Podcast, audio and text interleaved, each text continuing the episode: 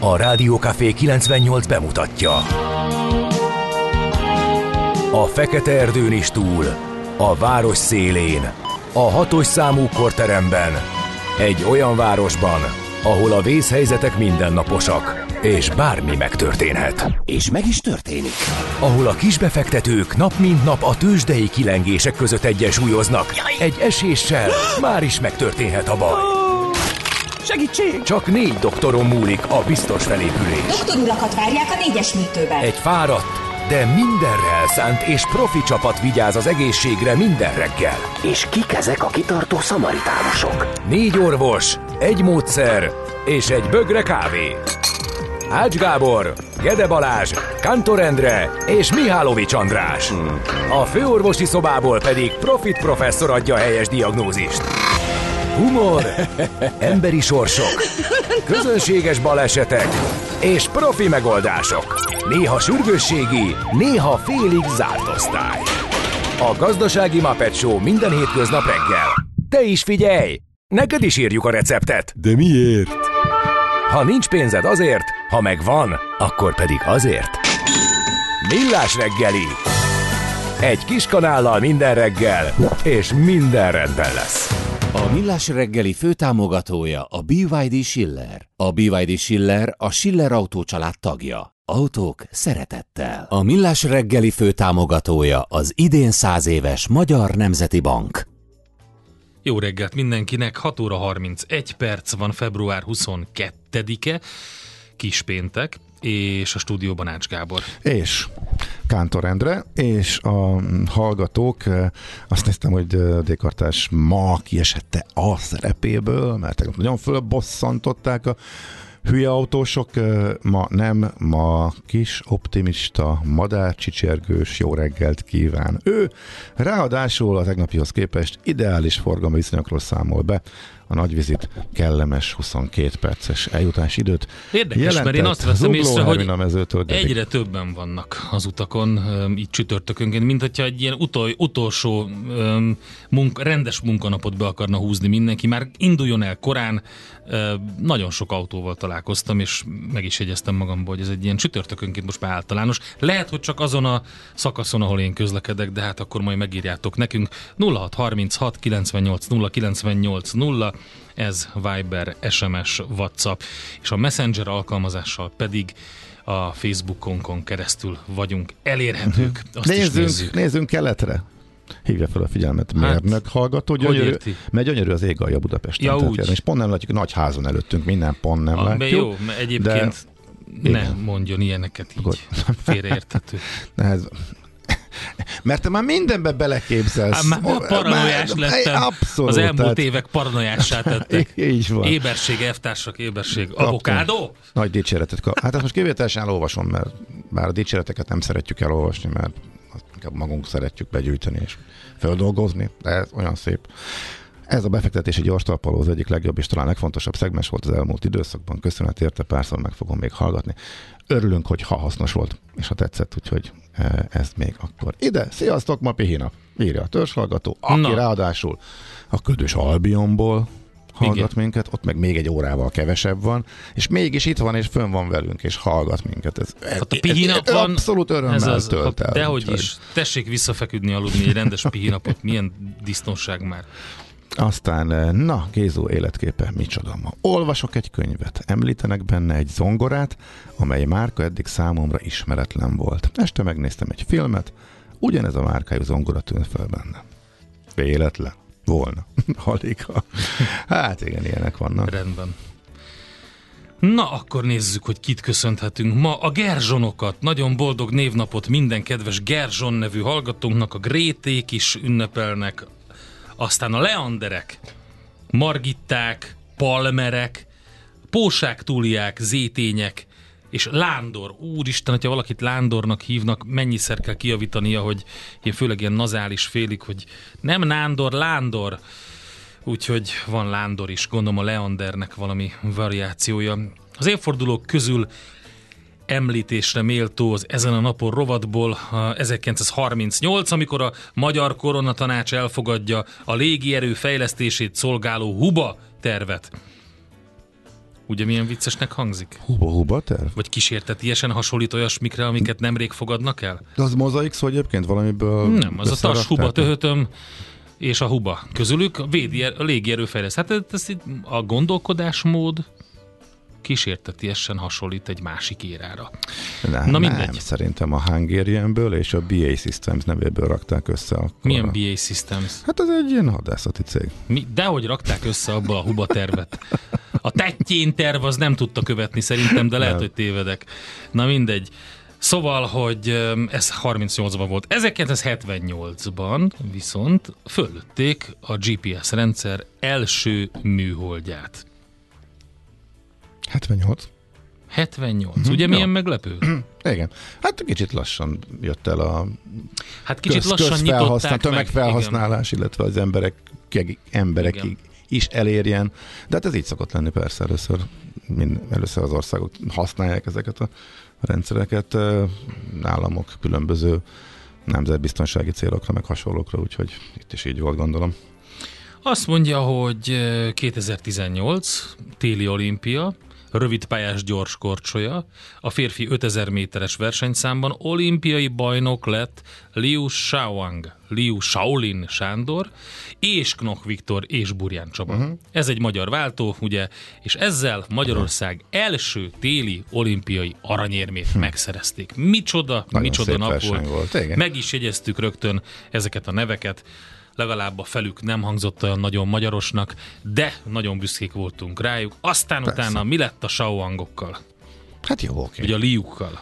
Elcsábították őket Kínába. Tudjuk. Hát... Előfordul. Elő, előfordul. Te ezt most sajnálod, vagy... Én sajnálom. Nem tudtam... Hát figyelj, meg, aki megszerzi hogy... váltóban a Magyarország első téli olimpiai aranyérmét, azt ne csábítgassák már. Mi nem tudtunk úgy csinálni, hogy ők itt korcsolyázgassanak. Na, inkább ez a kérdés. Hát ez az.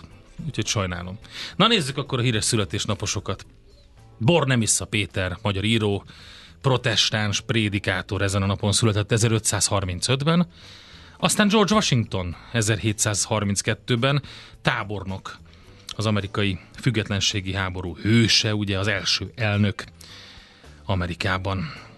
Arthur Schopenhauer filozófus is ma született, tőle választottunk aranyköpést, majd lehet hallani. ezerhétszáznyolcvannyolcban, ezerkilencszázban egész pontosan pedig Luis Buñuel spanyol születésű mexikói filmrendező, rengeteg izgalmas és érdekes és polgárpukkasztó, a komfortzónából kimozgató, vagy nem is tudom, hogy hogy lehet mondani. Aztán pedig zene, Guido és Mauricio De Angelis. Mm, szerintem De Angelis. De Angelis, tényleg. Ja, persze, olaszok, olaszok. Igen, igen, igen. igen. Hát hogy nagyon várjál? sok An- zene. Ange- Angelo. Angelis. Angelis. Angelis lesz, igen, igen. igen. E, nagyon e, sok zenét szereztek, főleg az általunk nagyon jól ismert Bud Spencer, Terence Hill filmekhez. Mhm. Niki Lauda is ezen a napon született ezek. Ja, azt nem mondtuk, hogy a születésnapja Mauriciónak van, tehát Mauricio, én, én már összegídó Mauricióztam őket így egy, együtt. Igen. Igen. Szerednyei Béla, Jászai Mari díjas magyar színművész, érdemes művész is ezen a napon született ezerkilencszázötvennyolcban, csak úgy, mint pár évvel később, néggyel, hatvankettőben Steve Irwin, ausztrál természetfilmes. Hát ez egy döbbenetes nap volt kétezer-hatban, amikor Steve Irwin a, a, a az őse azoknak a pacákoknak, akikről most már tényleg ilyen influencerként a YouTube-on rengeteg van, aki szerintem rajta nőtt fel, és követte azt, amit ő csinál, csak ugye elkezdték halmozni a veszélyeket, meg a mindenfélét, mindenféle állatot megfogdosnak kézzel, meg megböködik magukat, meg ilyesmi. Steve Irwin azért ezt nem így csinálta, de az biztos, hogy megdöbbentő módon közelített az állatvilághoz, főleg a veszélyes állatokhoz, és egy egyszerűen olyan bagatel buta dolog miatt halt meg, hogy az ami hihetetlen. De mi történt erre? Van, ugye úszott um, um, ilyen rájákkal, vagy um, ördögrája volt, azon nem is emlékszem, de az a lényeg, hogy az egyik ilyen rája teljesen kiszámíthatatlan és véletlen módon a farok, um, ja, hmm. ezeknek van egy ilyen csont, uh, szikeszerű csontos nyúlvány a farkánál, amivel tudnak így csapkodni, meg Aha. böködni, és azzal um, úgy megszúrta, hogy um, a tüdejénél és a szívénél Aha. a szíve mellett szúrta meg, hogyha jól emlékszem, de minden esetre um, gyakorlatilag ott a forgatáson elhunyt. Hm. Úgyhogy egyszerűen döbbenetes volt. Pedig nagyon sokan szerintem az ő természetfilmjein láttuk azt, hogy ilyet lehet csinálni, hogy úgy oda menni krokodilokhoz, meg mindenféle ilyen veszélyes állathoz, hogy aki ért hozzá és okosan csinálja, az meg tudja tenni, és úgy tudta bemutatni testközelből ezeket, hogy nem egy kamerán keresztül néztük, hanem tényleg volt ott egy ember, aki ezt elmagyarázta. Olaszul tudó hallgató szerint uh, Angelis lesz mégis a Guido és a Mauricio, úgyhogy most már kezdjük elveszíteni a fonalat. Komolyan? Utána, igen, igen, igen. Wow.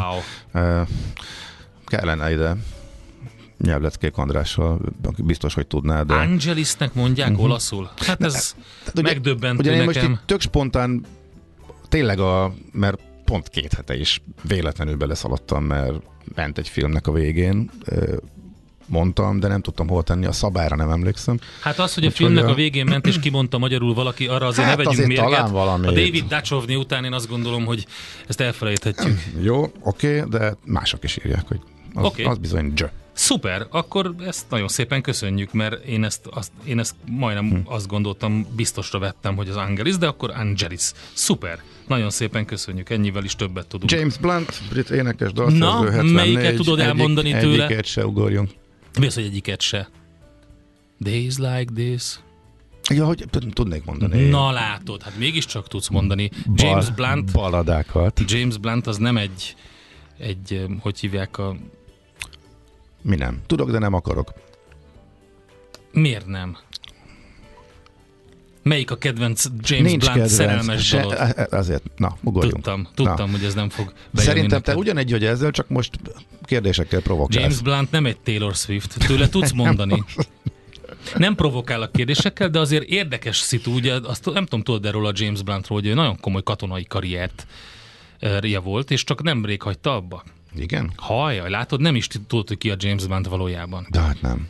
Ő nem. Például szerintem simán megcsinálta azt, azt hogy medvekucsmába ott kellett állni a Buckingham palota előtt nagyon sokáig, de a királyi testőrségnek, a lovas testőrségnek, akik kísérni szokták a királynőt, egyik tagja volt többek között, a díszőrségnek is James Blunt, úgyhogy komoly katonai karrier, ami közben énekelgetett és csinálta a dolgait, és amikor már egyszerűen nem lehetett a kettőt együtt, csak akkor hagyta ott. Értem. Úgyhogy ő egy jóképű katonalegény, aki, aki sóvár, a, ló, sóvárgott. a lóván ülve, uh-huh. ilyen, lényegében egy modern huszár. Na, hát ezt akartam kimondani, James Blunt egy huszár. Modern huszár. Így van, aki ott elénekelte az ő szerelmes dalait. És kiöntötte a szívét. És kiöntötte a szívét. És köszönjük neki. Na, és akkor Drew Barrymore, amerikai színésznőnek is kisztihanda, hogy Andrást mondaná, ezerkilencszázhetvenötben ezen a napon született, majdnem sokkal később az í té című filmben mindenki megismerhette őt.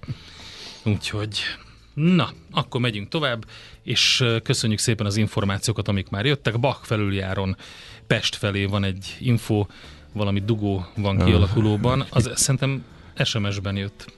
Mindegy, kis teherautó áll, állt le, és mintha elromlott volna. Ha az így van, akkor az dugót okozhat. Így van, Pest felé most állt meg egy teherautó. Köszönjük szépen Mohának az üzenetet. Megyünk tovább egy jó kis Mihaly és Chadwick Stokes párossal. A Twiddle és a Dispatch összeállt. Megihletett a Bob Marley film, ilyen regis hangulat van. Érdekes, nem láttam még, de olvastam egy, pár, olvastam egy pár kritikát, öm, olyanokat, hogy nem ilyen öm, hivatalos lapokban megjelent kritikákat, hanem a Facebookon, amiket kiírtak ismerősök, és annak ellenére azt mondják, hogy, renge, hogy nagyon jó a, a címszereplő, jól hozza a karaktert, és a forgatókönyvben rengetegen dolgoztak, tele volt mindenféle zenetörténésszel, meg még négy Marley is dolgozott rajta, hogy valahogy nem sikerült egy rendes sztorit faragni ebből az egészből, amit nagyon sajnálok, mert rég megérdemelte Bob Marley, hogy komolyan legyen egy jó film róla. De hát meg fogom nézni, aztán majd meglátjuk. Minden meséld el mindenképp. Nyugodjon meg! Nekik azt mondtuk, maguk az őrültek. Millás reggeli. Na, mivel tudjuk magunkat felbosszantani így kispénteken? Mit találtál a hírekben, ami érdekes? Semmit? Hát én, én nem bosszantó híreket keresek, én Hanem... izgalmas és érdekes híreket ja, keresek. Értem. Te vagy a bosszantó híreknek a nem, én, nagy, én, nagy én követe. Se, én se keresem csak, azokat, csak találom, csak találom jó, egyfolytában. Hát mondj egyet. Nem, nem, én csak kérdeztem tőled, hogy te találtál-e valamit. Portfóliós cikket olvasgattam, itt a csattanós válasz azoknak, akik nem vesznek lakást, mert alacsonyabb kamatokra várnak. Szóval a dilemma, hogy érdemes-e várni tovább. A piacon sokan azt mondják, bár nyilván sokan poziból is beszélnek, hogy huha, hat százalékos hitelkamatnál, na majd újra beindul a piac. Én szkeptikus vagyok, de remélem, hogy nem engem igazol majd az idő, mármint, hogy az ingatlan piacon egy újabb ciklus indulhat, és szerintem, hogyha egy nominálisan néhány százalékos áremelkedés lesz a következő egy-két évben, akkor engem például boldoggá tenne. Minden esetre, hogy érdemes-e várni vagy nem, ezt ellenzi Palkó István cikke, dilemmák eldöntéséhez szempontokat ad, mit érdemes végig gondolni. Ehhez a csökkenhetnek az egyáltalán lakáshitel kamatok a mostani szintről, ha, hitel, ha igen, mennyit, persze a legfontosabb kérdés ennek eldöntéséhez, és ezzel kapcsolatosan azért a várakozások nem egyértelműek.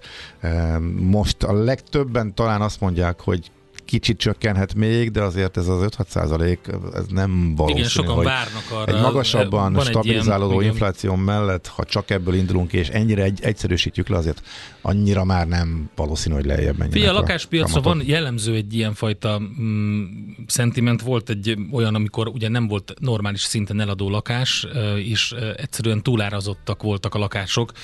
Egész egyszerűen úgy voltak az eladók vele, hogy már pedig ez ennyit ér, mm. és nem a piaccal foglalkoztak, úgyhogy jellemző. Na, akkor találtam olyat, ami vicces és nem bosszantó. Na.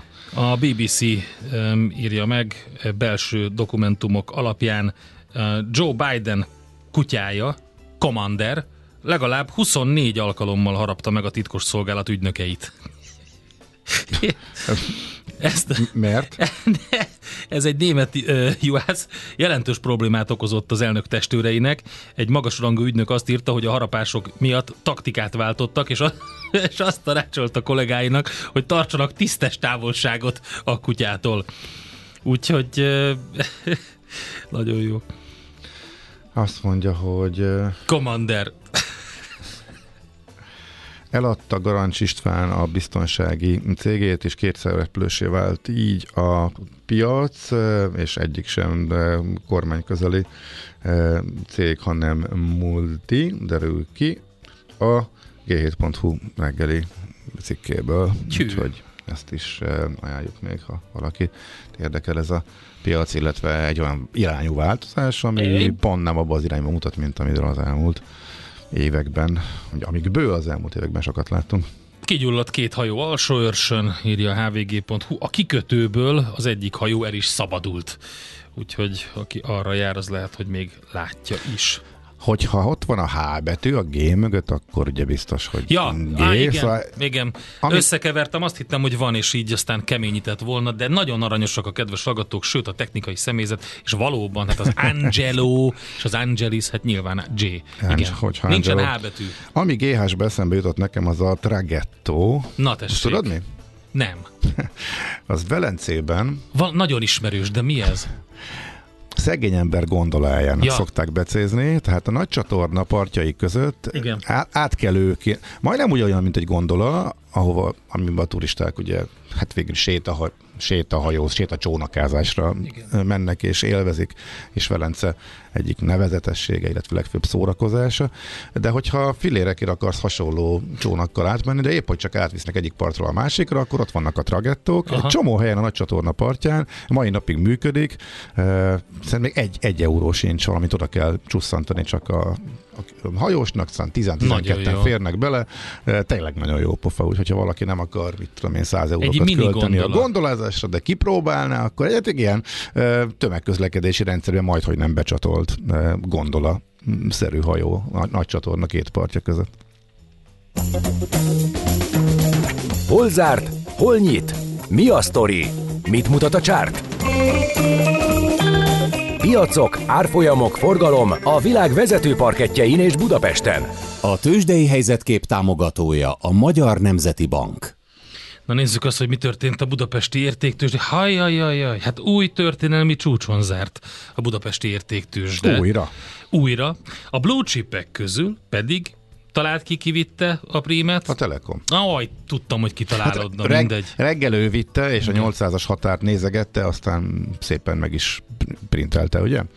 Kérlek szépen három százalékot emelkedett mm. a Magyar Telekom árfolyama, és egy nagyon szép forgalmat is magáénak tudhat, úgyhogy azt mondja, hogy egy egész kettő milliárd forint, azért szép a Telekomtól domborított egyet. Forgalom tekintetében csak a negyedik helyen van, de hát megszoktuk, hogy az o té pé viszi a prímet, több mint hat milliárd volt az o té pében, a Richter két milliárd, a MOL egy egész három tized, és ehhez csatlakozott a Magyar Telekom is kicsit kevesebbel, mint a MOL. Úgyhogy különben pedig a hogyha megnézzük, hogy milyen volt az árfolyamváltozás, akkor a majdnem három százalékos Magyar Telekom hajrá után az o té pé nulla egész hét tized, a MOL nulla egész öt százalékos plusszal, a Richter nulla egész öt százalékos minusszal fejezte be a kereskedést. A midcapek közül az állami nyomda, a Graphisoft Park és az Alteo is kiemelendő négy egész kettő, három egész kilenc, illetve az Alteo egy egész nyolc százalékos plusszal. Egészen jó nap volt a budapesti értéktőzsdén. Hát a forint pedig ott a, a, kicsit ki, lejjebb, tehát ugye ez a három nyolcvannyolc három kilencven közötti szint volt jellemző az elmúlt időszak, most három nyolcvanhét az euróhoz képest, tehát az a kicsit, az tényleg csak egy ilyen icipici változás, de hát nyilvánvalóan feszülten vár mindenki arra, um, Az, azokra a számokra, amik mindent megváltoztathatnak majd az Egyesült Államokból, és a, ne, a Nvidia um, gyors jelentést is várja mindenki. Hát itt aztán volt minden csihi-puhi, volt egy elég komoly próbálkozás arra, hogy letörjék az árfolyamot, aztán utána pedig pluszba um, kerültek, úgyhogy volt öt százalék körüli mínusz is már, úgyhogy várjuk, hogy mi lesz az Nvidia-val. Uh, plusz tíz zárás után. Tehát, az eredményre. Tessék. Egészen konkrétan. Ja, meg, tényleg, ja igen. Ö, majdnem oda pattant vissza, ahonnan elkezdett korrigálni. Tehát uh-huh. a brutális, elképesztő csúcsok csúcsáról az elmúlt két napban a gyorsjelentés felé közeledve kezdett esni, erről beszéltünk e, tegnap is, és amikor kijött, ismét. Tehát a nagyon magas, ugye többszöröződő várakozásokhoz képest is újra sokkal jobb profit, sokkal magasabb uh, árbevétel, tehát hogy megint felülmúlta az elemzői várakozásokat. Ehhez képest először volt egy nagy kavarodás, össze-vissza csapkodás, de aztán eldőlt az irány, és azt mondta a piac, hogy ez ennyi. Nagyobb most már a kapitalizáció, mint az Amazoné, megelővött egy csomó korábban nagy céget, és egészen elképesztő történet. Messze kiemelkedően a legjobban teljesítő papír volt már tavaly is. Idén emelkedett majdnem ötven százalékot, csak az idén a tavalyi háromszáz után. Tehát ilyen százalékos növekedésről beszélünk, és ismét emelkedni tudott az eredményre. Én már rég sose hittem volna ebben, egészen elképesztő mértékben bővült tényleg a Elmondtam profitja, a és a kilátások is. Gábor kilátások teljesen is odáig jött. Van az Nvidia-ért. Ö, ez annyira kockávatos, hogy itt egy apró törés olyan brutális esést és veszteséget okozhat, hogy én ezektől távol tartom magam. Úgyhogy hát figyelj, gratulálok mindenkinek, aki ezt kimerte ülni, és most. De nem ment vissza egészen a csúcsra, az lesz a mai napnak a fontos kérdés egyébként. Ahonnan, el, ahonnan elkezdett esni három nappal ezelőtt, az árás után kereskedésben reagálva a friss számokra, majdnem odáig húzták vissza kilenc százalékos emelkedéssel. Ha most innen megint bedönti a történelmi csúcsot, visszapattanva, akkor ugye csártilag megint nincs vége, és még bármi lehet. Kérdés, hogy ez mire elegendő, ez a vártnál ismét sokkal jobb, és hát profit sokszorozódás a tavaly évelei várakozásokhoz képest. Ács Gábor, a többszörösen összetett mondatok és verbális hiperhivatkozások pápája mondta el az Nvidia várakozásait. Tőzsdei helyzetkép hangzott el a Millás reggeliben. Tőzsdei helyzetkép hangzott el a Magyar Nemzeti Bank támogatásával. Itt van, megjött Czoller Andi, a legfrissebb hírek nála, ropogósak, frissek, vidámak? Hát szerintem is, is? Nem. nem. Nem annyira vidámak, én azt gondolom. Reálisak. Oké. Okay. Na akkor mondja. Hagyjuk, hadd reggelizzen. Igen, mert már teljesen addig. Odáig most elővette a kiskanalát. Igen, a, alig várja. A saját bejáratú kiskanalát, és kibontja a azt kedvenc a... Kedven, ez nem a kedvence. Nem. Az az olcsó most. Nem, ez most egy nem pótlék. Az. A pótlék. pótlékja volt. Most igen. Az van, hogy mindig veszi a, az olcsókat, hol és akkor néha... Nem volt időm elmenni érte, úgyhogy sajnos. Péntekre szokta magát kényeztetni. B-terv. Jól van, azért életben. Jó étvágyat. Köszönöm szépen. Akkor jöjjenek a hírek, mi pedig jövünk vissza. Arról fogunk majd beszélgetni Budapest rovatunkban, hogy az új tarifarendszer milyen módon érvényes az agglomerációra, hogyan, erről kaptok meg lehetőleg minden információt, aztán pedig maga a huszi konfliktus, ugye, amit elemezgettünk már geopolitikailag, hát itt van, kérem szépen, az, itt vannak az első számok, áremelkedésre lehet számítani a klímapiacon ennek hatásában, vagy hatása miatt, úgyhogy ez beszéljük majd meg Megyesi Tamás épületgépészmérnökkel, és arról is beszélünk, amit a kedves hallgatók többször kértek, hogy az árupiacon mi a szitu, réz, arany, ezüst, hogy állnak a, ezek a fémek az árupiacon. Goldman Sachs egy egész komoly elemzést adott ki a Fed kamatcsökkentésével. Ezek például nagyon jól járhatnak, ezek a termékek. Jó reggelt kívánunk mindenkinek, hét óra kilenc perc van, és február huszonkettedike csütörtök, ez a Millás reggel, itt a Rádió Café kilencvennyolc pont nullán, a stúdióban Ács Gábor. És uh, Kántor Endre, aki hát uh, átcsapott um, country edéből regi edébe, de most uh, vegyesen gyűjti a dicséretet és a bírálatot, uh, tehát millió köszönet. Mi volt a bírálat? A... Millió köszönet a Dionne Warwickért, régen, régen hallottam, hallottam a hangját. A hangját. Igen, nagyon klassz. Csak még egy mondat Ács kollégát, válasszátok le a lemezjátszóról sürgősen. De... ezt a bírálat, ez nem nekem szólt. Hát de te ülsz ott, csak a hallgató összekeverte, tehát ugye ez az előző dal kiválasztásának szólt, uh, továbbítottam az illetékes felé. Aha.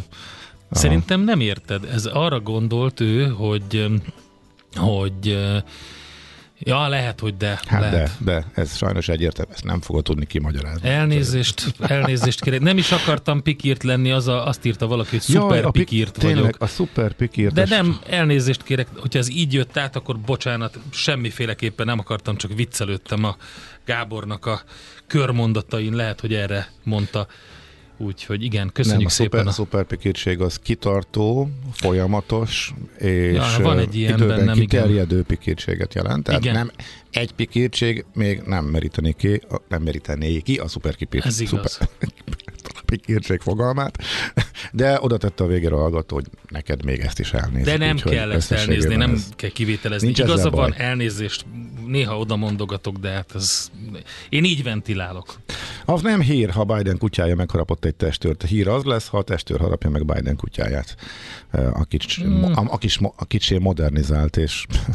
Szerintem nagyon vicces, hogy huszonkét vagy huszonhárom közmondás. Alkalommal harapta meg a, a, az elnökre, elnökri rezidenciába kirendelt testőröket a kutya, mert ő olyan szinten... Aztán el kell távolítani a Fehérházból a Commandert, mert hmm.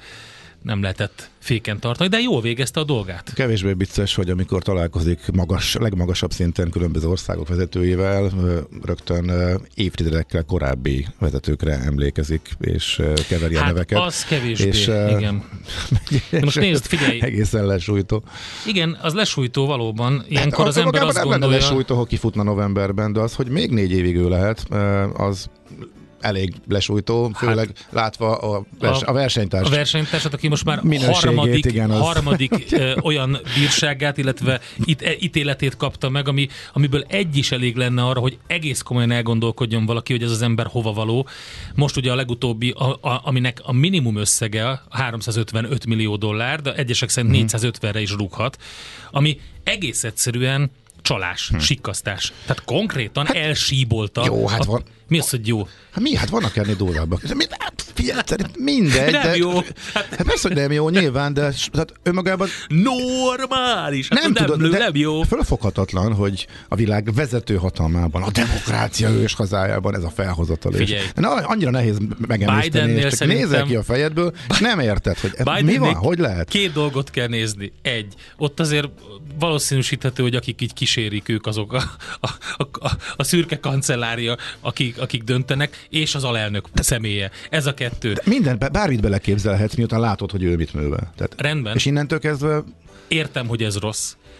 A másik oldalon viszont, ha jön egy, egy raging lunatic, mondjuk egészen, mondhatjuk így, akkor olyan, olyan dolgokat fog csinálni megint, ami veszélybe sodorhat egy csomó mindent. Hát lefog... Nem csak Kína, hanem Ukrajna. Lefogták a kezét az előző ciklusban is többször, hát, ugye utólag kiderül, most... szükség van arra, hogy nem csak a kezét fogják le szerintem. Na jó, ennél okosabbak úgy sem leszünk, csak nehéz, nehéz, megem- nehéz. Me- megemészteni. Csak rá, nehéz. Fontosan rácsodálkozunk nap, mint nap, hogy ez így van. Egyre nagyobb buborékban élünk, de milyen szép és színes ez a buborék. Budapest, Budapest, te csodás! Hírek, információk, események, érdekességek a fővárosból és környékéről.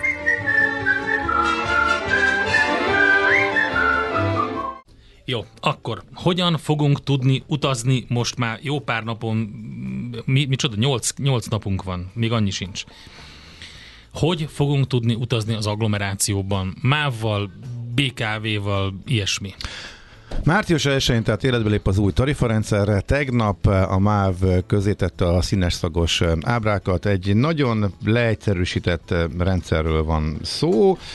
Tehát azért még itt is dilemmázik. Nekem így lett igazából a legnagyobb dilemma, hogy milyen bérletet Na. vegyek, mert abból a, a kevés között sem egyértelmű választás, meg, meg néhány apróság van, ami talán nem közismert. Most szerintem tényleg kimondottan itt a Budapest rovatban koncentráljunk a Budapestre és a, az agglomerációra. Hát az egész változás az érint olyan négy millió embert. Az, Persze. amiről te beszélsz, az meg körülbelül a felét ennek. Utas pozitív az egész összességében. Tényleg? Vonatkoztassunk el, vonatkoztassunk el, hogy az egész hogy alakult ki, vonatkoztassunk el attól, hogy végül is a A végeredmény az lett, hogy az állam átnyomta az akaratát a fővároson. Tehát mióta az országbérlet van, azóta nyomja a város, városokat, városok vezetését, illetve az ottani közlekedési szolgáltatókat, hogy fogadjátok el az országbérletet a helyi közlekedésben, és egyedül Zalaegerszeget sikerült meggyőzni, egyedül ott. Plusz Esztergomban az egész rendszert átalakították, és ott is érvényes ugye a helyi közlekedés, de ott a helyi össze van mosódva. Körülmegy a városon, a busz is talán helyből helyközi lesz, aztán elindul a város felé, utána kijön, és utána lesz belőle helyközi, egy ilyen bonyolultabb rendszer van, tehát ebből a szempontból nem mérvadó. Na, ezt átnyomta Budapesten, tehát ahol igazából ennek a legnagyobb elszámolási vonzata van, Budapesten a legfontosabb, és ez nem új információ, hogy ezt tudtuk, ez lett a nagy deal, hogy elfogadják az országbérletet és a megyebérletet is, a bé ká ká járművein is, tehát buszon, villamoson, metrón is. Ugye ez, amit eddig tudtunk. Ami újdonság, hogy van még, illetve tudtuk, hogy lesz ilyen, de most megvannak a konkrét árak, meg minden. Van Vármegye huszonnégy nevezetű napi egy. Ez micsoda? kilencszázkilencvenkilenc uh, forint. Uh, ez például esetünkben egész Pest megyére érvényes, de ez természetesen nem érvényes a bé ká ká járatain, tehát a buszon, villamoson, metrón, Budapest közigazgatási határán belül, tehát a bé ká ká által üzemeltetett járműveken. Hülyén is néznek ki, hogyha az lenne, ugyanis erről is volt szó a műsorban. Van néhány jegytípus, meg néhány jármű, amit a turisták használnak, és ezeket jól fölülárazzák, mert ők úgyis megfizetik. Tehát mit tudom én, ezért nem érvényes a siklóra, a libegőre, meg a százas reptéri buszra a Egy, egyik bérlet sem. És, jó, de szerintem ez jó dolog. És a na, napi jegyet, meg a három napi jegyet ezért árazzák magasra, mert ezt turisták veszik elsősorban. És nem, azt hiszem, hogy háromezer forint körül, vagy kétezer között valahol a Budapest napi jegy a bé ká ká-nál. Azt mégsem csinálhatták meg, hogy most kijön egy Pest megyei megyejegy, Vármegye huszonnégy, és akkor az érvényes legyen a pesti járművekre, ebből lehet egy kis kavarodás. Hm. De hogyha valaki be akar jönni az agglomerációból, és mindenhova el tud menni a városba bejövő busszal, tehát mit tudom én, bejön Tökről, Pátyról, uh-huh. és akkor ez beviszi a, a Moszkváig, aztán sétál egy nagyot, és utána vonattal tud bármire tovább közlekedni, mert arra érvényes a városon belül is, akkor nekik például a városon keresztüli közlekedésre is jó lehet, vagy ne talántán a vonattal átüteti magát Kelenföldről a keletibe, és akkor onnan sétálgat.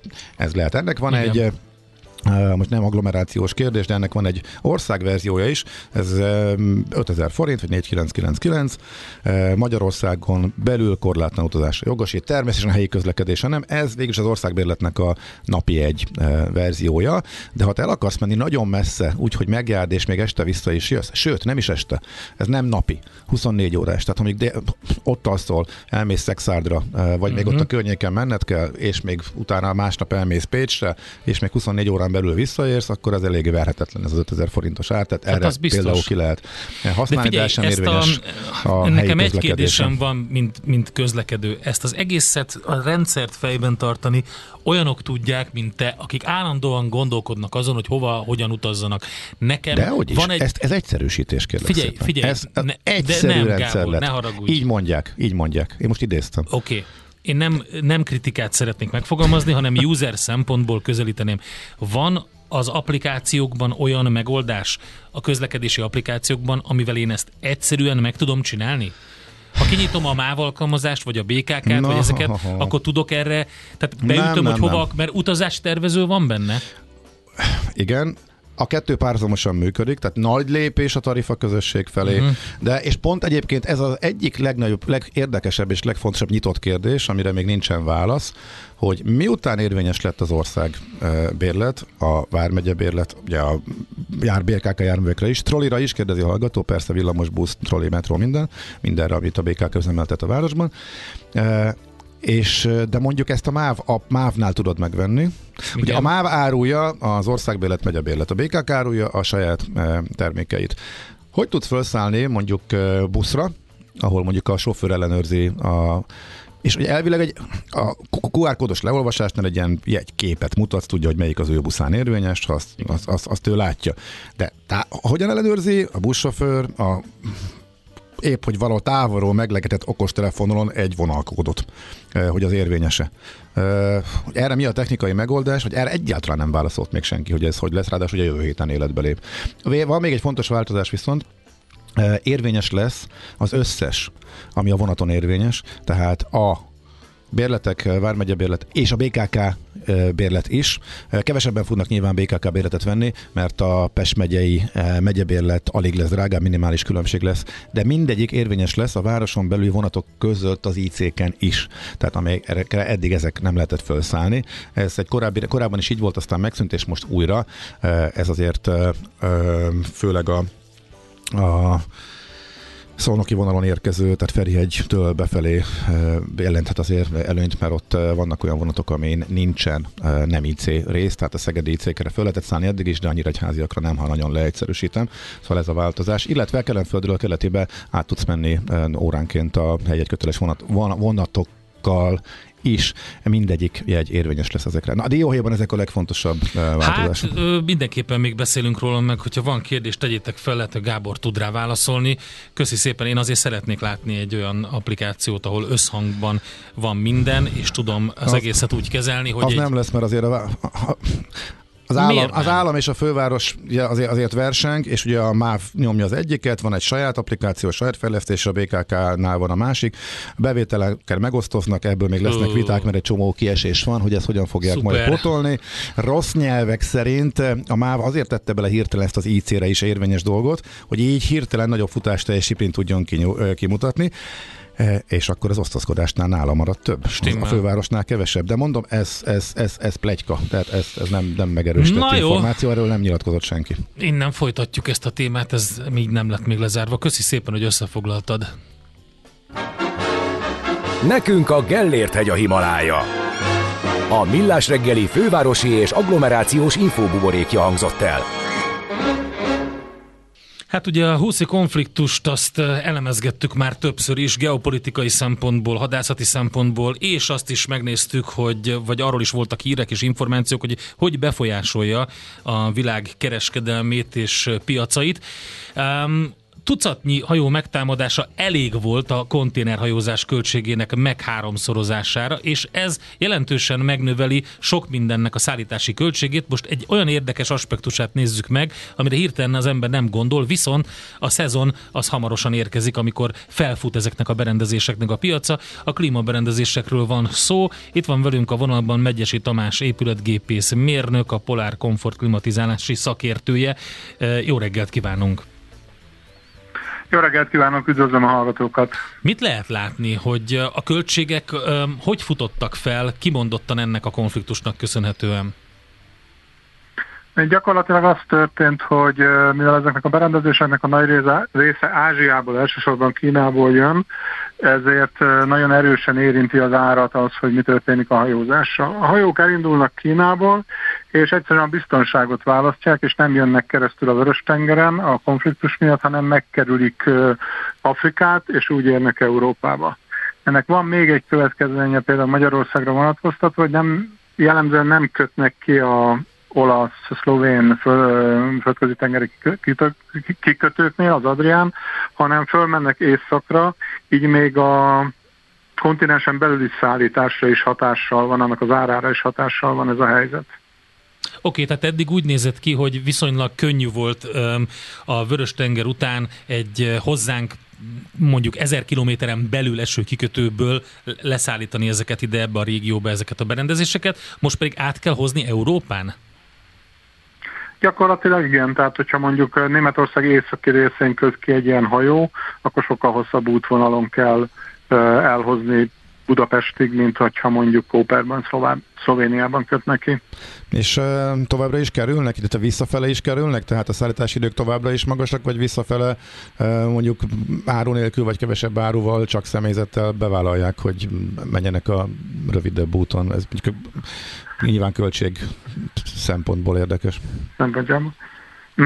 Nem, gyakorlatilag visszafele ugyanaz az útvonal igaz, úgyhogy ez nem csak arról szól, hogy a, mondjuk az üzemanyag több a hosszabb út miatt, hanem sokkal többet vannak a hajók vízen ugyanazzal az áruval, tehát gyakorlatilag a kapacitás lecsökkent, ami a közgazdaság alap elvei alapján viszi fölfelé az árat. Oké, okay, mekkora az áremelkedés, illetve hogy ebből mennyi épülhet be, lesz-e hiány például klímaberendezésekből? És ebből majd nyilván adódik az a kérdés is, hogy érdemes akkor előrehozni a, választás, a vásárlásokat, hogyha valaki biztosan szeretne az idén ilyet. Oké, okay, több kérdés egyszerre, meg fogunk mindenre válaszolni. Tehát az áremelkedés az, az durván háromszoros, három és félszeres a szállítási költségekre vonatkozva. Ez egy picit alatta van a Covid idejében tapasztalt áremelkedéstől, de igen jelentős. Körülbelül olyan tíz-tizenöt százalékos mértékben érinti a nyers beszerzési árait például ezeknek a berendezéseknek. A szállítási idők növekedése az okozhat hiányt, függ attól, hogy milyen készletek érhetők el jelenleg, és azoknak milyen a kifutási idejük. Nem, kicsit szerencsétlenebb helyzetben ez a hiány pont a szezon körül érhet ide, tehát ilyen június-július tájékára, hiszen addigra nagyjából a készletek lefogynak, konszolidálódnak, és akkorra kellene beérni azoknak a hajóknak, amik ezt pótolják. Úgyhogy a, a válasz az azt hiszem igen arra a kérdésre, hogy érdemes előrehozni a, a vásárlást, mert, mert jelenleg elérhető készletek, tehát jelenleg nincs probléma, de nehezen kiszámítható egyne, ennek az ügynek a, a készletekre gyakorolt hatása a nyár folyamán. Any, igen, annyit még hozzátennék, hogy egyéb, egyébként ugye ezeket, amik nyárra lesznek berendezések, azok gyakorlatilag meg vannak már rendelve. Tehát azoknak a gyártása ütemezve van, tehát arra már nem nagyon van esély, hogy, hogy azt előrébb lehet hozni, hogy, hogy a hosszabb szállítási idők miatt, vagyis azzal kalkulálva ezek, ezek időbe érjenek be. Mit csinálnak a kínaiak, hogy a gyártók alapvetően, tehát ritkábban fordulnak a hajók, kevesebbet tudnak elszállítani, eladják helyben, vagy kevesebbet gyártanak, mert ha viszont visszafogják a kapacitásaikat, akkor még ha utána mondjuk javul a helyzet, és újra lehet hajózni a Vörös-tengeren, akkor is hosszabban tartó hiány alakulhat ki. Erről tudunk valamit? Hát... Um... Közvetlenül nem, de azért azt látni kell, hogy, hogy a kínai gyártóbázisok a, a, olyan kapacitásra rendelkeznek, ami az egész világpiacot lefedik. Uh, igazából ilyen jellegű uh, hatások az egész gyártói rendszert nem nagyon szokták megérinteni. Tehát ez az egy olyan tényező, ami véleményem szerint nem fogja befolyásolni a piacot, hogy, hogy ott mondjuk kapacitások leállnak, és annak az újraindítása az, az, az nem tud elég gyorsan. Okay, hát jól... ez, ez nem kell számolni. Ha, ha jól értettem, akkor a, ez a két-háromszorozódó szállítási díj, ez körülbelül tizenöt százalék plusz-minusz, nem tudom mennyi az, amit a fogyasztói áron is, vagy ez a beszerzési áron növel. A fogyasztói árakban milyen változásra lehet számítani? Hát ugye ez, ez, azért alapvetően a piac dönti el, hogy milyen hmm. kereslet fog kialakulni. Például egy olyan tényező, amiről most hallunk, hogy, hogy talán újra elindul a lakásfelújítási program, ami, ami növelheti ezeknek a termékeknek a piacát. Tehát azért egy kicsit komplexebb dolog, de én, én körülbelül olyan tíz százalékra becsülöm a, azt a hatást, amit, amit egyébként a, a fogyasztói árakra ez, ez gyakorolhat, ha az árfolyamunk stabil maradt, azt még hozzá kell tennem. Van annyi... Van-e annyi rugalmasság a rendszerben, hogy esetleg más gyártók belépnek és enyhítik a, a hiányt, tehát akár drágában, de mondjuk Európán belül, vagy közelebbről, akiket nem érint ez a szállítási probléma? Hát nagyjából ugyanaz az igaz a klímapiacra is, mint, mint általában más műszaki termékekre, hogy vannak a high brand gyártók, akik, akik nem csak kínai gyártóbázisokkal rendelkeznek, viszont nekik a termékstruktúrájuk, a termék portfóliójuk más piacokat érint elsősorban, mint a kínai gyártású berendezésekért, tehát inkább a felső kategóriában mozognak. Őket nyilván ez nem érinti, vagy maximum alapanyagellátás szempontjából. Én azt gondolom, hogy a, a, a tömegpiacokat ez egységesen fogja érinteni, ez a helyzet. Uh-huh. Okay. Tamás, köszönjük nagyon szépen. szépen köszönjük az információkat, további szép napot, jó munkát kívánunk! Köszönöm én is a lehetőséget, viszont kívánom én is viszontlátásra.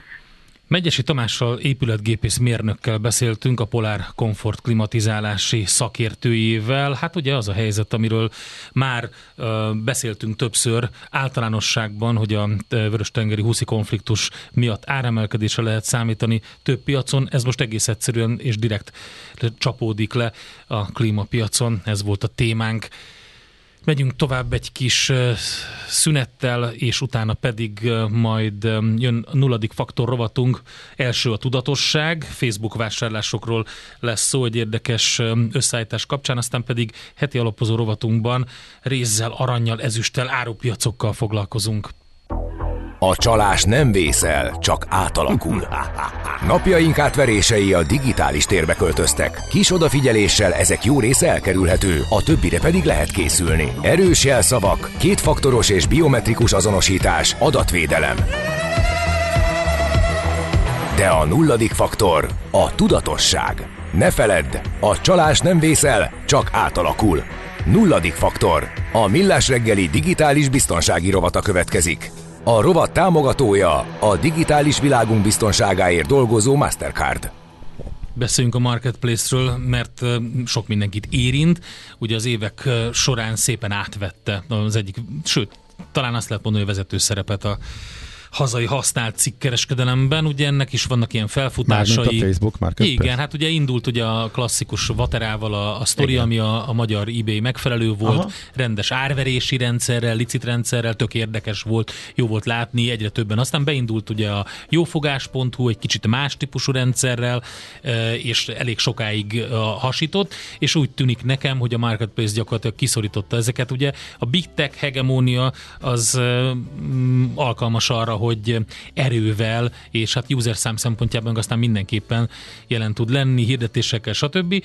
És hát ez egyszerűen le- lehet látni, aki jelen van, és vásárolt már, azt tudja, hogy aki szokta használni a Facebook saját piacterét, a Marketplace-t, akkor biztos tisztában van azzal, hogy ha bármit akarsz eladni, akkor garantálható, hogy bejönnek az alkudósok, az az egyik, a másik pedig az, hogy rögtön megtalálják a csalók különböző típusú csalásokkal, amikben lehet egyszerűen az eleje a legkisebb dolog az egyszerű információszerzés, amikor megszerzik a e-mail címet, telefonszámot, és a többi, és akkor innen épül föl a, a következő, hogy akár bankszámlaszámot szereznek, akkor utánvétes csalással próbálkoznak, stb. Tehát az a helyzet, hogy egyre több, és a legdurvább az... Tehát eladásnál kell vigyázni. Eladásnál, igen, abszolút. abszolút. Nekem az egész jelenség is. Új a Telex-cikkében olvastam én is, csak hogy ez ennyire elterjedt. Hát a, a, vás, illetve, a vásárlással hogy... kezdődött. A vásárlás A csalás az, az, az nekem például van egy olyan ügyem, a, ami most már lezárult, ahol, ahol csak is azért lett belőle rendőrségi ügy, mert a, alatta van annak az értéknek a, a csalás összege, amiből egyébként feljelentést lehetne tenni, tehát miért ilyen pár ezer forint. mit tudom én, az ötven ezer forint, aha. És a, ha az alatt van, de ezek ilyen, ezek ilyen pár ezer forinttól tízezer forintig terjedő dolgok, amikor az történik, hogy hát most teljesen megbízhatónak tűnik, telefonon is beszélt az ember legtöbb esetben, tehát ilyen szintű csalók is jelen vannak, elküldi az ember a pénzt, átutalja mondjuk. Normális esetben, hogyha utána nézel annak, hogy ki az illető, személyes találkozókt kérsz, stb., akkor normálisan működik ez a, ez a dolog. Nekem is kilencvenkilenc egész kilenc százalékban csak ilyen ügyletek voltak. Ahogy vettem valamit a marketplace-et, tök normálisan megtörtént az üzlet. Volt egyszer, amikor nem. És abból azért lett ügy, mondom, mert olyan sokszor követett el ilyen minimális pénz, hogy az már rendszeresnek minősített ügy, és ezt kivizsgálták, és rendőrségi ügy lett belőle. De az eladói oldalon is van ez a sztori, és ott pedig, hogyha eladó vagy, akkor bejelentkeznek. És a legtöbbször most azt látom, hogy már a, ezek az úgymond pakisztáni, kínai, indiai különböző ilyen, ilyen farmok, ahol kimondottan ezekre a különböző csalásokra vannak ráállva, ezek jelentkeznek be, látszik, hogy, hogy fordítóval, tört magyarsággal, vagy nem teljesen helyes magyarsággal próbálnak mindenféle infót kicsikarni, és ez nem csak Magyarországon ezek van. Robo- robotok? Nem robotok, hanem, hanem, hanem élő. Hát robotok, élő ember... robotok alkalmazással kezdődik a, a sztori, de abban a pillanatban átveszi egy humán e, ember, amikor már te reagálsz, és rendszer, hogy kapás, igen, van. kapás van, így mm-hmm. van. E, a legtöbbször ugye az történik, hogy megpróbálnak rávenni arra, hogy, hogy átveszik tőled úgy, hogy küldenek egy futárt érte, és akkor így, meg úgy, meg stb. Tehát rengeteg alfaja van ennek. A lényeg a lényeg, hogy olyan szinten eluralkodott a marketplace-en ez, hogy már felkeltette az érdeklődését komoly nagy lapoknak is, többek között amerikai nagy lapok, New York Times, Washington Post, stb. Számol be arról, hogy gyakorlatilag lehetetlen normálisan. Tehát amire ez ki volt találva, hogy egy közösségi piactér legyen, ahol a felhasználók egymás között tök jól tudnak a három er szellemében értékesíteni dolgokat, venni dolgokat, hogy ne kelljen mindig újat venni, van egy csomó jó használt cucc, amire nincs szükséged, azt el tudod adni, amire szükséged van, meg tudod venni, az ár töredékéért, és így egy csomó fölösleges energiát e, spórolunk meg, mm. és a többi. Tehát egy, csak is jó dolgot lehetne erről mondani, ha nem lenne az, hogy rögtön ráugrottak volna erre a csalók, akik meglátták a lehetőséget. És akkor ők mit, hogyan csalnak? Tehát adatot próbálnak kicsikarni az Figyelj, eladótól? Vagy rengeteg hogy féleképp, és... rengetegféleképpen lehet. Igen, az egyik az, hogy, hogy bankszámlaszámod ad, meg telefonszámod ad, meg minden, akkor föl tudnak építeni belőled egy jó kis ilyen e, e, digitális karaktert, egy, egy digitális testet, adattestet, és akkor annak tudatában egy másik típusú csalást el tudnak követni, vagy majd később meg céloznak egy másik típusú csalással, hiszen róla tudják például, hogy ennek meg annak a banknak vagy az alkalmazottja, uh-huh. tudják a telefonszámodat, tehát föl tud hívni egy központ, el tudja mondani, hogy a számlaszámodon érdekes mozgást vettek észre, és honnan jött ez az információ össze például, tehát onnan, hogy uh-huh. ezeket az adatokat kicsikarták. Aztán van az az utánvétes jellegű sztori, amikor, a, amikor um, azt mondják, hogy küldenek majd egy futárt, ő veszi át, stb. Tehát az egész nagyon sokféle van, ennek van jó irodalma, utána lehet nézni, de az a kérdés, hogy, mit, hogy, hogy, hogy miért nem tesz ellene semmit a Facebook.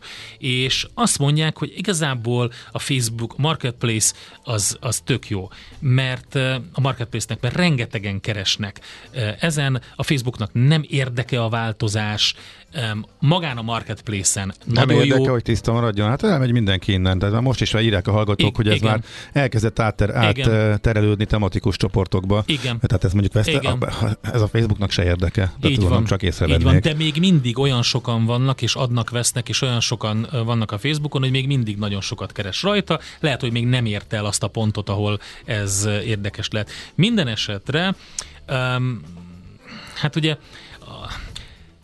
mit lehet tenni? Hogyha ott akarsz maradni, és ott akarsz adni-venni, akkor nagyon-nagyon-nagyon tudatosan kell ellenőrizni azokat az embereket, akik adnak-vesznek, és a személyes találkozókat kell preferálni, beszélni kell vele telefonon, meg kell, biztosan rá kell menni, hogy ez jól működik. Aki agresszív adatot akar kicsikarni, olyasmit csinál, amit nem tetszik, rögtön le kell tiltani, azt és mondja, jelenteni kell a profilt. Leggyakoribb, hogy Fox Post futárt küldök, az igen. árut fölvenni, ez a tipikus. Ez tényleg így van. Csalás, és, és már a, a mellette beálltak a többiek is, ne csak a Fox Postot emeljük ki, hanem a mm-hmm. másik nagy futárküldőket is, tehát ott van minden, igen, abszolút.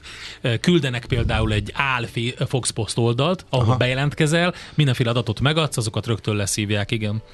Na jó, akkor menjünk tovább, nagyon kell, oda kell figyelni. A Telexen egyébként van egy tényleg egy jó cikk erről, Facebook Marketplace csalás internet, ezt kell beírni a Telexre, és meg lesz a cikk. A csalás nem vészel, csak átalakul. Készülj fel minél nagyobb digitális biztonságra a nulladik faktorral. A digitális biztonság rovat támogatója a digitális világunk biztonságáért dolgozó Mastercard. Megfelelő alapozás nélkül semmit nem lehet jól megépíteni. Kerüld el az alaptalan döntéseket. Ne építs ferde pénztornyot. Támogasd meg tudásodat a Millás reggeli heti alapozójával. Ahogy beharangoztuk, réz, arany, ezüst, árupiaci termékekről lesz szó.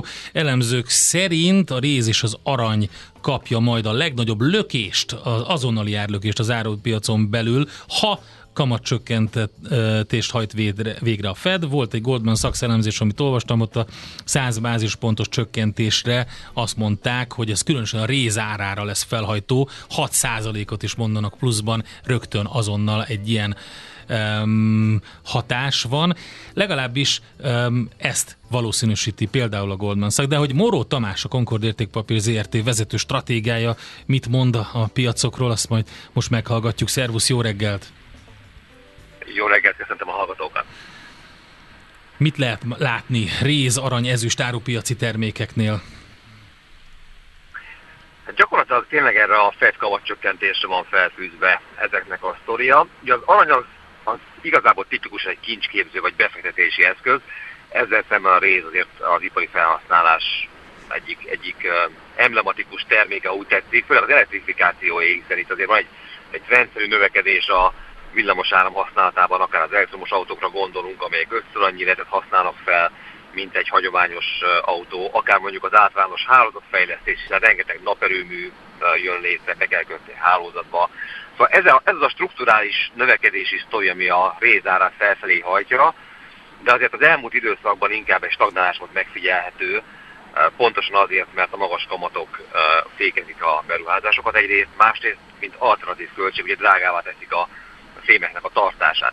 Tehát, hogyha a Fed tényleg elkezdi csökkenteni a kamatokat, ennek a tempójára azért van, folyik vita az elemzők meg a, ugye a szakma, szakmabeliek között, de hogyha a Fed elkezdi csökkenteni a kamatokat, akkor valószínűleg megindul az áremelkedés. Igen, és itt az a kérdés, hogy ez mennyire lesz pillanatnyi, vagy, vagy, vagy mennyire lesz tartós, mert ugye ez egy hat százalék az egy jó, jó, jó összegnek tűnik az, vagy jó számnak, ezzel lehet keresni. Az aranyra három százalékot mondott, itt most pont egy elemzés van, de nyilván több elemzés van, és azt mondták, hogy az olaj például az csak a nem tudom, harmadik vagy negyedik a sorban, ezek a termékek voltak először, tehát erre mondjuk lehet így felfűzni egy ilyen kereskedési stratégiát. Igen, ezzel lehet próbálkozni. Egyébként az a három százalék nem annyira sok így éves szinten, tehát ha gyorsan meg tudjuk keresni, az nyilván vonzó, de azért a, a pénznek még mindig van kamata, van, van reálhozama, ha úgy tetszik, tehát ez mindenképpen szerintem limitáltá teszi azt, hogy mennyit lehet keresni az aranya, hogyha a Fed elmenne abba az irányba, hogy egy markáns kamatcsökkentés ismét akár negatív reálkamat lenne, bár erről most nincsen szó, de hát ki tudja, um, akkor, azért, uh, akkor azért jöhetne egy komolyabb áremelkedés is. Én azt látom egyébként, hogy a maguk ezek az árupiaci termékek, ezek már nem csillognak olyan szépen. Lehet, hogy most engem megütlegelnének ilyen árupiaci kereskedők, de hogy átvette a szerepüket, tehát sokkal kisebb szerepük van. Legalábbis a, a, a, amit mi látunk kereskedésben vagy hírekben. Igen, ez egy nagyon érdekes kérdés, mert, mert óriási a szórás az árupiaci termékek között. Tehát vannak olyan termékek, szerintem lehet, hogy nálatok is volt szó a kakaóról, ami ugye kétezer dollár környékén volt tonnánként, most több mint ötezer. De ezzel szemben például a földgázára több éves mélypontra esett az elmúlt napokban, bőven a háború előtti szint alá. Uh, Amerikában, de Európában is elérte a háború előtti szintet. Tehát, hogy nagyon nagy a divergencia, ha úgy tetszik, az állapoti termékek között. Mindegyiknek megvan a sajátossága, függ az aktuális kereslet kínálattól. Tehát simán lehet az, hogy az egyik árupiaci termék nagyon jól szerepel, például hogy a kakaó esetében rossz a termés nagyon most már évek óta, de a földgáznál pedig mondjuk túl kínálatos a, a piac, és nagyon enyhe az idő, sokkal kisebb a felhasználás, és ez szétverte az árat. Szóval nehéz egy, egy modellt ráhúzni ezekre az árupiaci termékekre. És hogyha lesz kamatcsökkentés, de én ab, ha mondjuk abból indulunk, hogy nyilván azért tud nagyobb kamatcsökkentés lenni, mert a gazdaság nem pörög megfelelően, akkor nyilván az ipari felhasználású fémek iránt is mondjuk csökken a kereslet, akkor melyik mehet a legjobban? Tehát akkor, akkor ismét az aranyhoz lyukadunk vissza, vagy kik lehetnek igen, ilyen a... esetben a sztárok? Igen, valószínűleg akkor igen, mondjuk amikor monetáris élénkítést kezdenek árazni, akkor egyúttal azért, a, egyúttal azért azt is gondolni szokta a piac, hogy majd az ipari kereslet a, ebből a nyomott helyzetből elindul a javulás útján. Uh-huh. Tehát sokszor, amikor a kamatcsökkentés megindul, akkor már az ipari fémeket is elkezdik vásárolni. Itt a nagyon nagy kérdés egyébként Kína. Az ipari fémek felhasználásának a, talán a felét, hát fémtől függően persze, de mondjuk egy ilyen negyven-hatvan százalékát Kína, Kína használja fel, és a kínai ingatlanpiaci problémák, amelyek tényleg közismertek, ezek azért visszavetették ennek a keresletét. A másik oldalon viszont számos fejlődő országban beindult egy komoly építési boom, például Indiában, ami azért volumenében egy óriási dolog, nem olyan, mint ami pótolná Kínát, de részben tudja pótolni. Szóval, szóval azt gondolom, hogy egy, egy globális lassulás esetén az ipari fémek számára ez kedvezőtlen, de hogyha elindul a monetáris lazítás komoly mértékben, akkor azok is tudnak valamennyire emelkedni. Az arany nyilván fókuszban lesz azért ilyenkor. De hát azért az egy érdekes kérdés, hogyha megnéztek az elmúlt uh, hónapoknak a kereskedését, azért az arannyal szemben például a kriptoeszközök sokkal jobban teljesítettek. Tehát a modern, mondjuk azt, hogy a digitalizált befektetői réteg azért már talált magának alternatívát, és nem mondom, hogy ugyanaz a kettő, mert abszolút nem, de azért látszik egyfajta helyettesítés, főleg az ilyen uh, befektetői, meg spekulatívabb oldalon. Igen, és amit mondtál, szerintem ez nagyon jó, hogy annyira specifikusak ezek a termékek, hogy, hogy ott tényleg érteni kell ahhoz, ami történik azon a piacon. Itt a kakaót említetted, de lehetne a kávét, a robusztát is például, vagy az arabikát felhozni. Szóval ott, ott, ott azért ott, ott, ott nagyon fontos fundamentumok irányítják azt, hogy mi történik. Így van, hát a, az agrártermékek az időjárás meghatározó nyilván, amit nem, nem feltétlenül tudunk mondjuk egy éve előre, és ennek a változásai drasztikusan tudják mozgatni az árat, és még valami nagyon fontos, aki árupiaci termékekkel kereskedik, hogy a volatilitás nagyon kemény, tehát uh-huh. a részvényindexnek kéne sokkal nagyobb, ennek megfelelően, ennek megfelelően um, óvatosnak kell lenni mondjuk a tőkeáttételes pozíciók vállalásával, mert ezek tudnak mozogni. Esetleg valami é té ef, vagy valami ehhez hasonló dolog lehet az, ami, ami uh, talán egy ilyen átfogóbb uh, lehetőséget nyújt. Igen, ezekre vannak már termékek az európai piacokon, és ezek elérhetők. A fémek esetében az a jó, hogy ezek a, a fizikai terméket követik le, akár nemes fémek, akár ipari fémek. Tehát itt mondjuk a, az angol kifejezéssel a, a tracking error, vagy a követési hiba az elég kicsi, tehát jól lekövetik az alaptermék árát. Mondjuk az agrártermékeknél ott már azért elég nagy az a követési hiba, tehát hosszú távon lehet az, hogy mondjuk a búzára emelkedik húsz százalékkal, de a mögöttes é té ef az csak mondjuk öttel. Uh-huh. Uh, úgyhogy érdemes mindig megnézni az ott é té ef-nek a specifikációját, mert itt is vannak különbségek, és a kutya sokszor a, a, a részletekben van elásva. Úgyhogy, de igen, tehát vannak ezek a tőkepérti termékek abszolút. Uh-huh. Oké, okay, Tamás, nagyon szépen köszönjük ezt a kitekintést, további jó munkát nektek, szép napot! Én is köszönöm, minden jót! Móró Tamással beszélgettünk a Concord Értékpapír zé er té vezető stratégiájával árupiaci termékekről, hogy egyáltalán a Fed kamatcsökkentés hogy befolyásolja ezeknek az árát. A Millás reggeli heti alapozó rovata hangzott el. Helyezd döntéseidet megfelelő alapokra. Most pedig jön Czoller Andi a legfrissebb hírekkel, információkkal, utána meg játszani fogunk, képzeld el. mert hogy a társasjáték ipar is egy egész komoly sztori. Most már több olyan példát lehet látni, amikor kicsi szereplők lépnek be egy olyan piacra, amit a nagyok uralnak. Gondolj bele a nagy társasjáték cégekre, bemész bárhova egy ilyen kereskedelmi játék outletbe, vagy egy ilyen nagy helyre, akkor lehet látni ezeket a nagy márkákat. Viszont a kicsiknél ez egy ahhoz hasonló piac, mint a startup szektor. Ki kell találni egy terméket, meg kell valósítani, piacra kell lépni, felméréseket kell végezni, be kell árazni, kőkemény verseny van, hogy ez hogy néz ki a gyakorlatban, ezt nézzük majd meg itt a következő blogban. Jönnek Andi hírei, aztán ezzel jövünk vissza.